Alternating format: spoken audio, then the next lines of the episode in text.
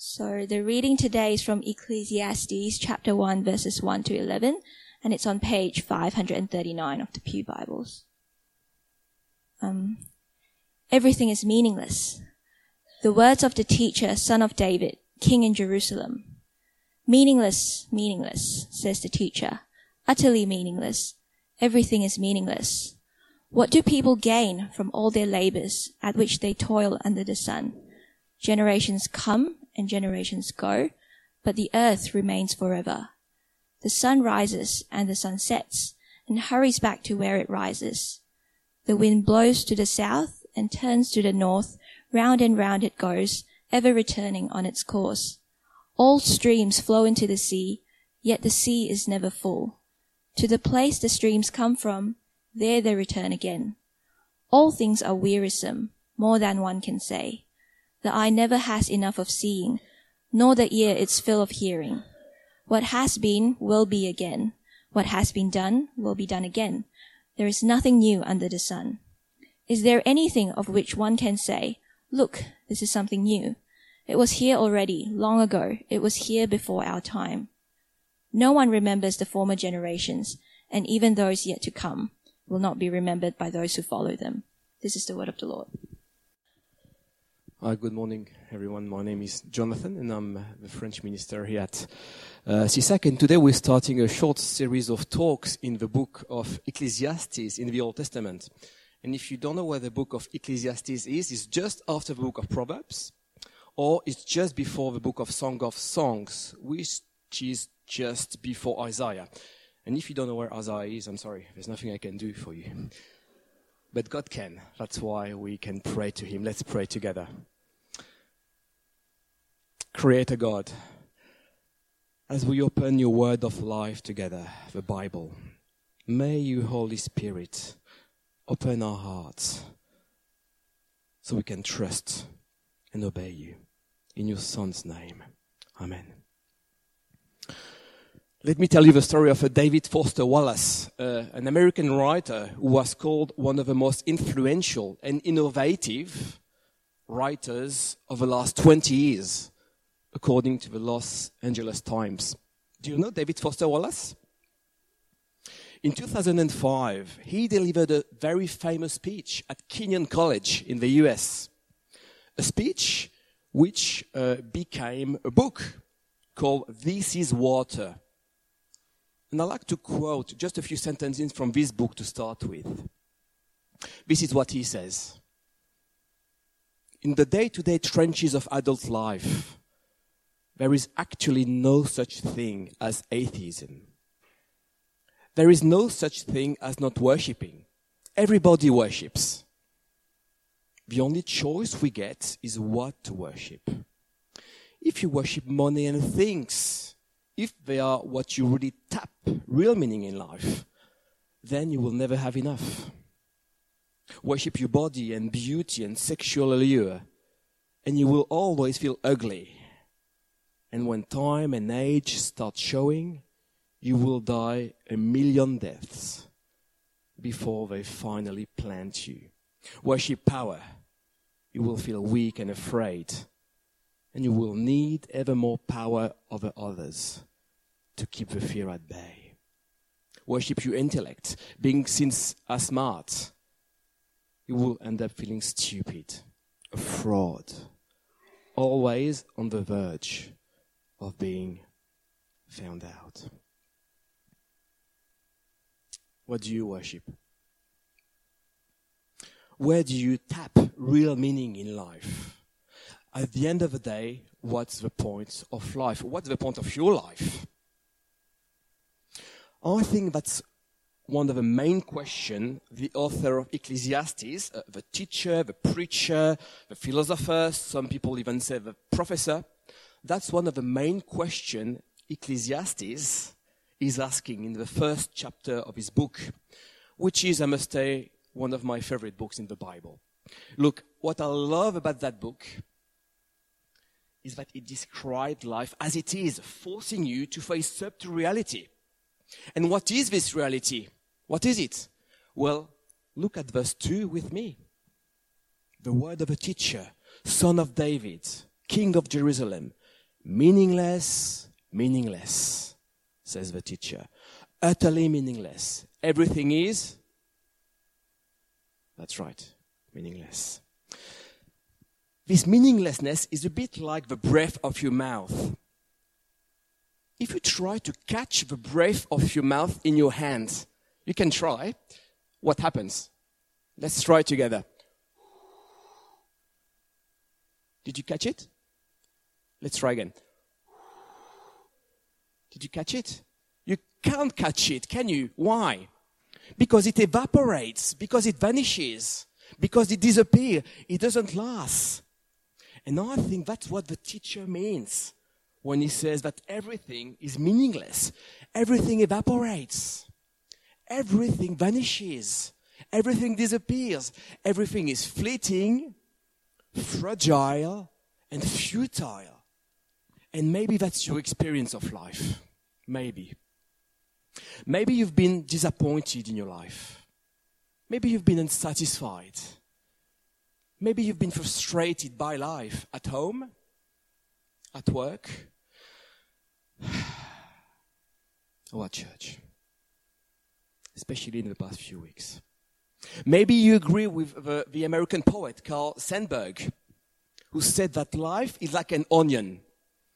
You peel it off one layer at a time, and sometimes you weep.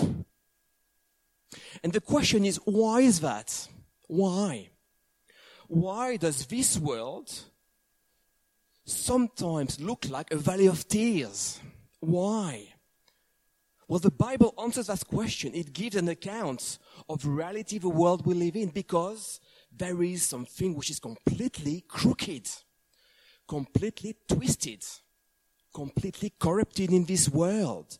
That's what Ecclesiastes says in chapter 1, verse 15 something is crooked because one day what the Bible calls sin entered the world through one man. Adam. Kate knows this. She's going to talk about that passage in a few days. Adam cut himself off from the creator of life by disobeying him. That's what we learn in Romans chapter 5 verse 12. And you see, that's, that's what happens when you decide to cut yourself off from your creator, from the creator of life. What happens when you cut yourself off from the creator of life? Well, life becomes a mess. And you know what? You die. That's what meaninglessness is all about. Hence, Ecclesiastes has this question. Look at verse 3 with me. If everything is meaningless, what do people gain from other labors at which they toil under the sun? Do you see what, he means? What's the point? What's the purpose of living is if everything is meaningless? If there is no eternal reality? If there is no God? What's the point of studying? Studying medicine, for example? What's the point of working hard, of buying a house, of paying off a mortgage? If the house we're building is going to be demolished, if we're going to die one day, what's the point? What's the purpose?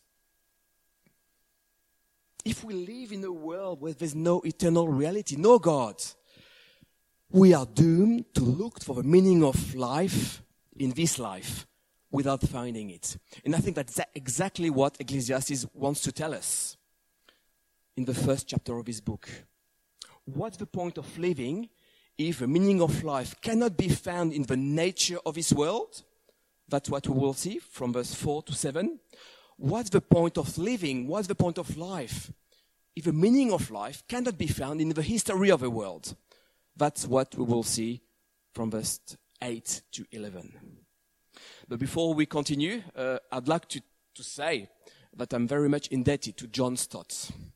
Uh, John Stott was a, a, an English pastor and um, who helped me to understand, I think, the internal logic structure of his passage. I'm very much in, indebted to him, and you can listen to his sermons on the, the All Souls website, www.allsouls.org.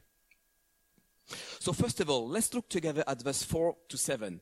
The meaning of life cannot be found in the nature of the world.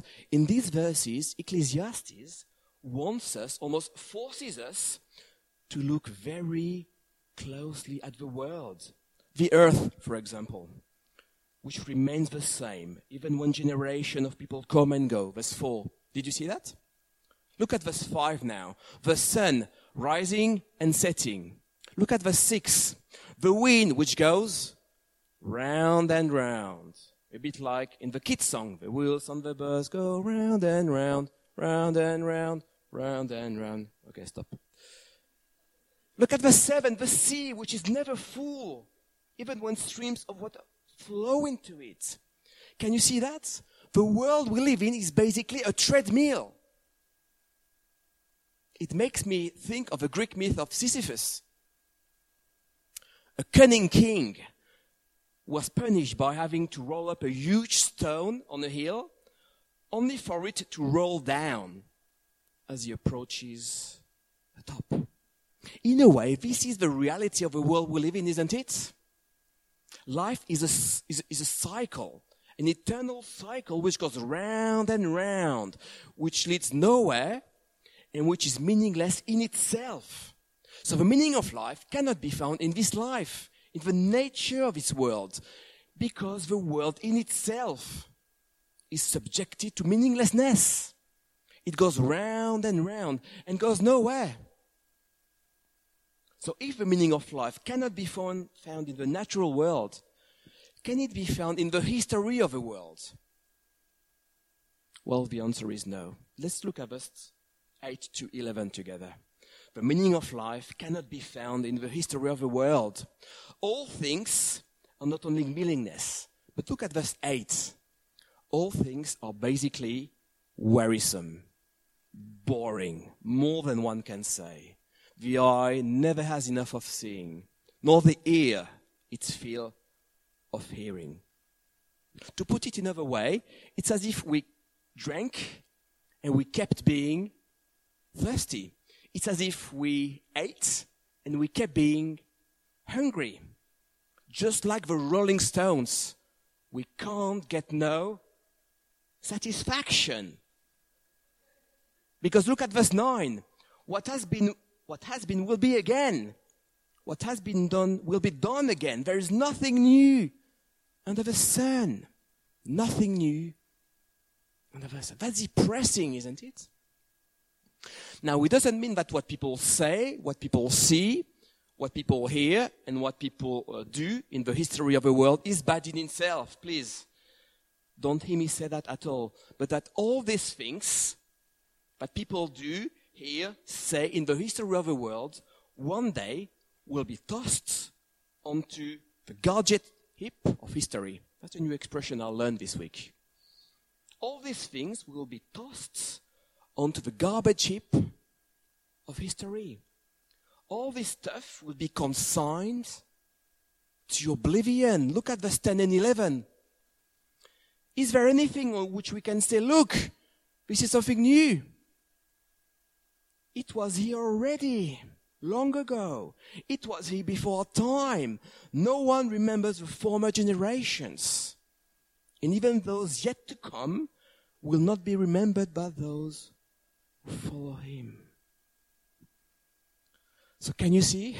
The meaning of life cannot be found in the history of the world because history repeats itself. And there is basically nothing new under the sun. Wait a minute, you might say. Wait a minute. What about the Industrial Revolution? Come on. What about rock and roll?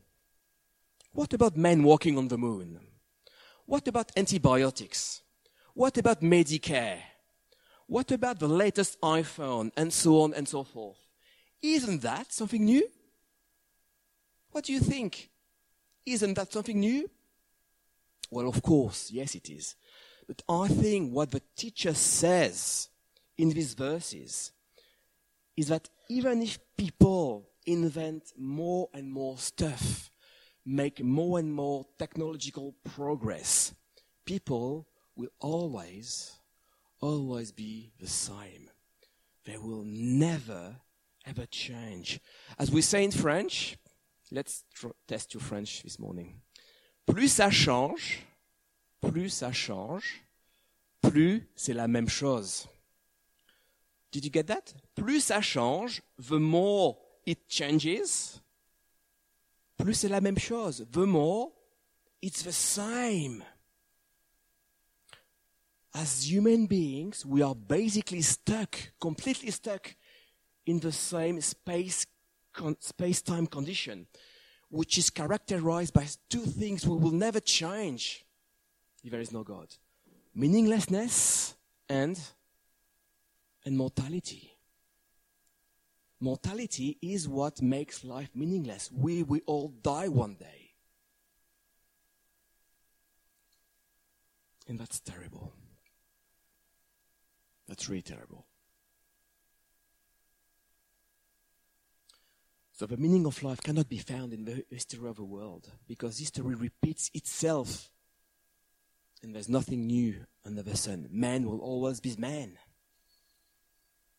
So life is basically pointless, completely pointless and meaningless. Don't know why you came this morning to church actually. There's no point in going to church. What's the point? Unless. Unless. Unless there is an eternal reality which is not subjected to meaninglessness and death. Unless. Unless there is a God. Unless there is a creator in the light of whom everything makes sense.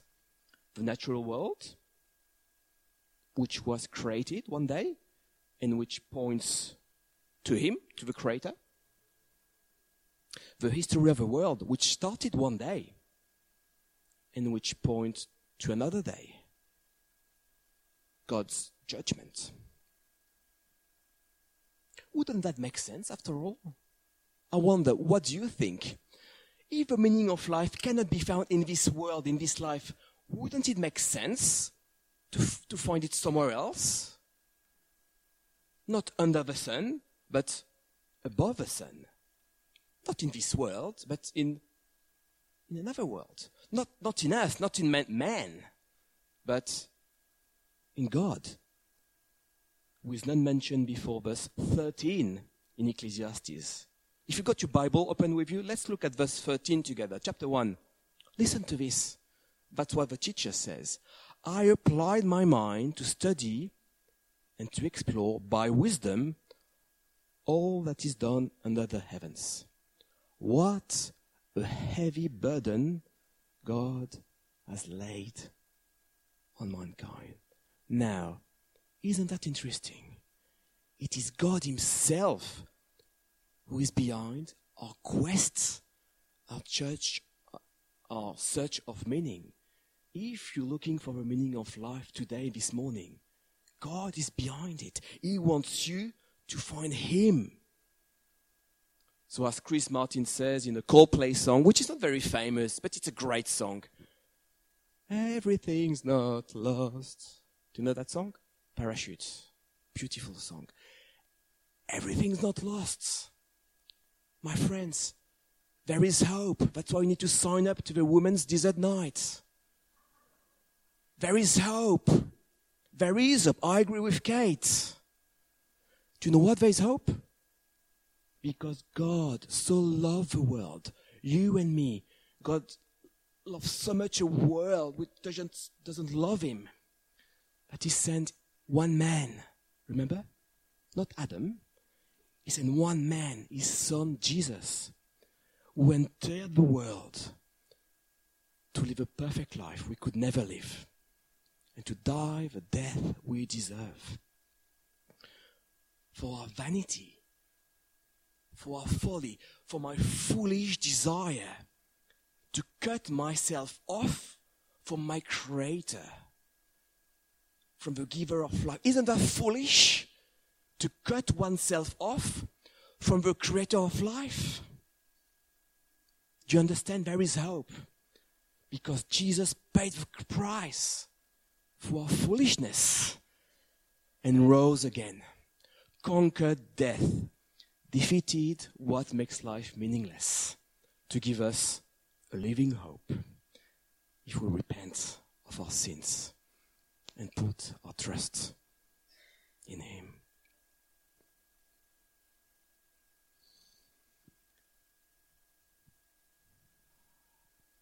My last point today. Because there is a God, the point of life is what? If there is a God, what do you think the point of life is? It's to live for Him, isn't it? It's to live for Him. In 2008, three years after delivering his famous speech at Kenyon College in the US, David Foster Wallace wrote a two page suicide note. And he hanged himself in his house.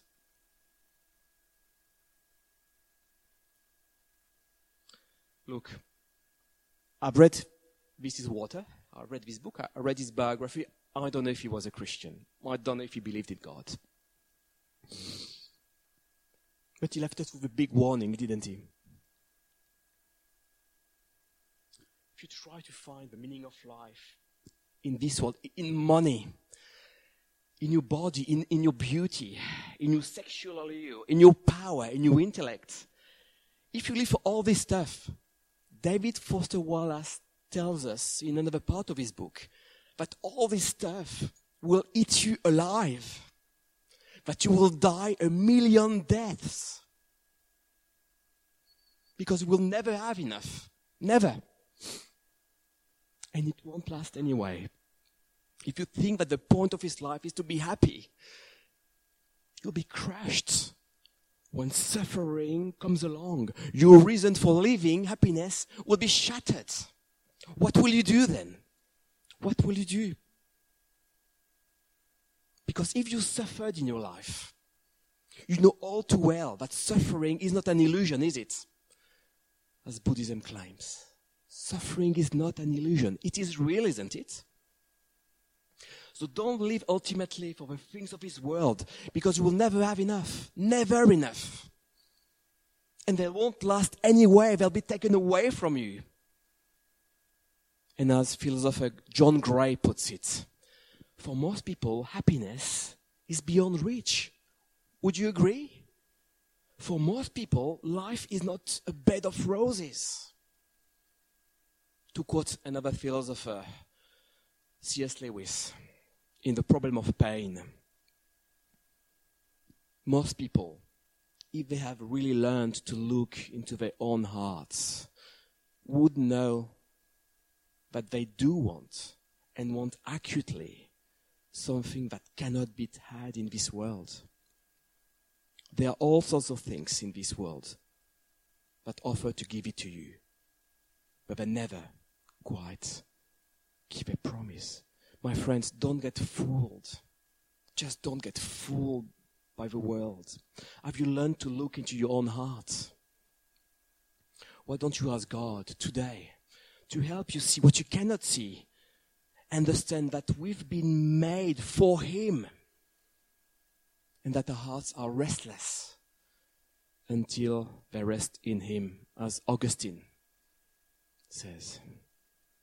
So if you look for real and eternal satisfaction in your life, look to God in the Bible. Look to Jesus in the gospel, who is not only the meaning of life, the life giver, sorry, but the meaning giver. That's very interesting, isn't it? That was a real eye opener for me as I prepared this talk. If you read the Gospel of John, for example, do you remember what, what Jesus is called in John chapter 1, verse 1? The Word in Greek. The Logos, absolutely. The Logos. The meaning beyond the universe. The reason why the world, you and me exist, Jesus, is the Logos, is the, the meaning behind the universe. The reason why everything exists. And listen to what the Apostle Paul says in Colossians chapter 1 verse 16. All things, all things have been created through him, Christ, and, and for him. And if you read the gospel, you will also find that Jesus in Ecclesiastes speak the same language. Listen to this. What good is it for someone to gain the whole world, yet forfeit their soul? Doesn't that ring a bell? That's what Jesus says in Mark chapter 8, verse 36. You see, what's the point of living for this world? If we're going to lose everything at the end of the day, what's the point? So don't live for this world, live for God. Because He has the power to straighten what is crooked, to straighten what is twisted, to straighten what is corrupted. And that's what He will do one day when He comes to judge. And that's the conclusion of Ecclesiastes. Ecclesiastes chapter 12, verse 13 to 14. Very easy to remember. 12, 13, 14. Now, all has been heard. Here is the conclusion of the matter. Fear God and keep his commandments, for this is the duty of all mankind. For God will bring every deed into judgment, including every hidden thing, whether it is good or evil. Do you want to honor and glorify God in your life? Do you want to honor and glorify God in the life of your church? Do you? Then you know what to do, don't you? Fear Him. Trust and obey Him by loving Him with all your hearts. By living as a Christian, as a disciple of Christ, by following in the footsteps of Christ, who entrusted Himself to Him who judges justly. Let's pray together, shall we? To finish.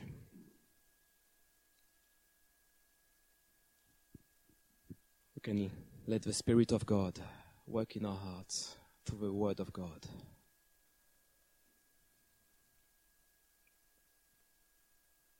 Creator God, we thank you for revealing us the meaning of life and for giving us a living hope through the death and resurrection of your Son from the dead. We pray by the power of your Spirit that you will renew our faith, our trust in you, but also our hope and our desire to live, to glorify you. In Christ's name we pray. Amen.